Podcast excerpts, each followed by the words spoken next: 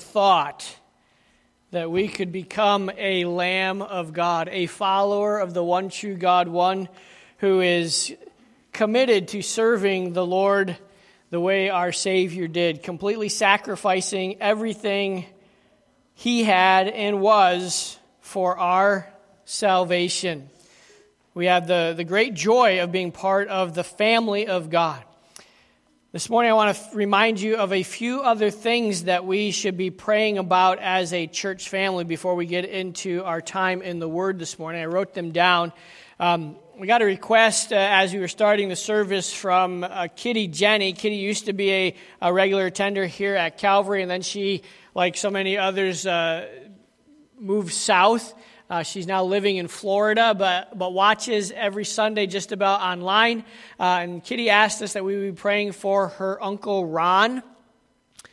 Uh, they have determined or they feel that Ron has cancer, but he's too weak to do any further testing, and they don't really know where the cancer is.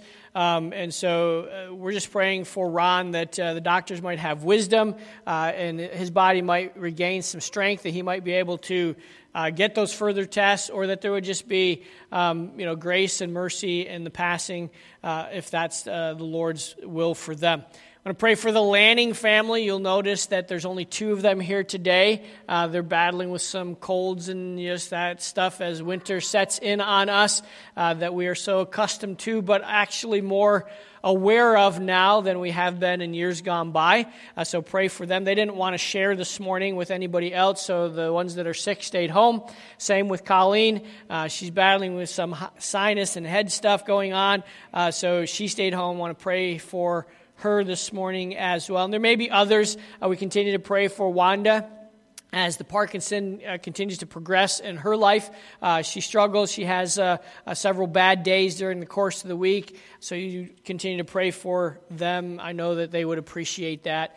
Um, Ruthie is a little concerned about the COVID stuff as well, so she's staying home more often than, uh, than she did uh, before, so we're going to pray for Ruthie as well. Let me give you a couple of updates as well. Uh, you know that we hosted the elections here on Tuesday uh, for no other reason other than to provide a community service to the town of Preble. It was very well received. Um, we had a I would say a very good turnout of voters here, over 300, uh, which is just just about a third of the electoral that turned out to vote, and then there was several that voted in person early. Uh, so, uh, well done, Town of Preble, for your community mindedness and getting out to vote. Um, but while uh, we were hosting the elections, many, many people came through and said, Wow, this is a wonderful facility. Uh, so they, they took note, uh, and we don't know how that might impact them in the days ahead. One, one lady in particular uh, said, Do you mind if I take a look around? I said, Absolutely not. And so the other, one of the other election workers said, Well, why don't you give her a tour? Uh, so we opened up the doors here, and I showed her inside, and she, uh, she was very impressed. And she said, You know, she says, my, my husband and I have been looking for a church that really sticks to the Bible. I said, Well, have you found one? She said, No, not yet. I said, Well, you should check us out. So I told her where she can find us online. I said, You're obviously welcome any Sunday morning. Uh, and in fact, on Sunday night, if you're, she told me she's a theology kind of a theology geek. I said, Well, on Sunday nights, we're working through our church doctrinal statement. So maybe you want to come and find out exactly what theology we teach and preach. Um, and so you can pray that uh, the the outcomes of the election, not the political outcomes, but other outcomes that, as we hosted them, uh, that they would be well received in our community and we'd be able to make a bigger impact in our community for the cause of Christ. And then one other thing, the, uh, the fellow, the spaghetti dinner fundraiser went over very well. Thank you for all your help. I did get uh, a letter this yesterday, uh, last night, from an individual.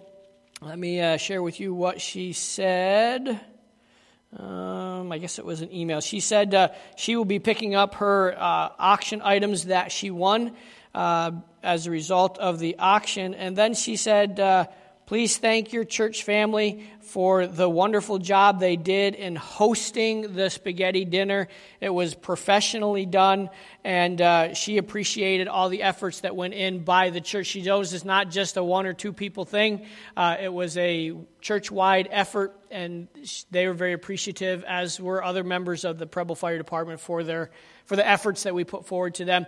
We're still uh, waiting for some of the money to come in, so we, we can't give you a complete total, but we can tell you again, remind you that it was over $3,500 that was raised for the Preble Fire Department.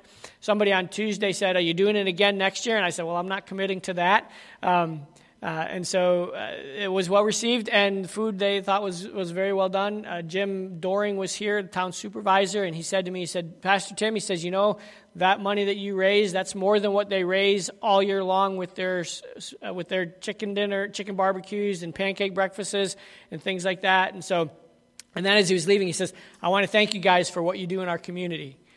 So that's that's the purpose of those kind of events. And so we're thankful uh, that, that, that, people are understanding and realizing that Calvary Baptist Church is here for the town of Preble. And we want to continue to love on them and, and let, God, let them see God through us as we serve and minister to them.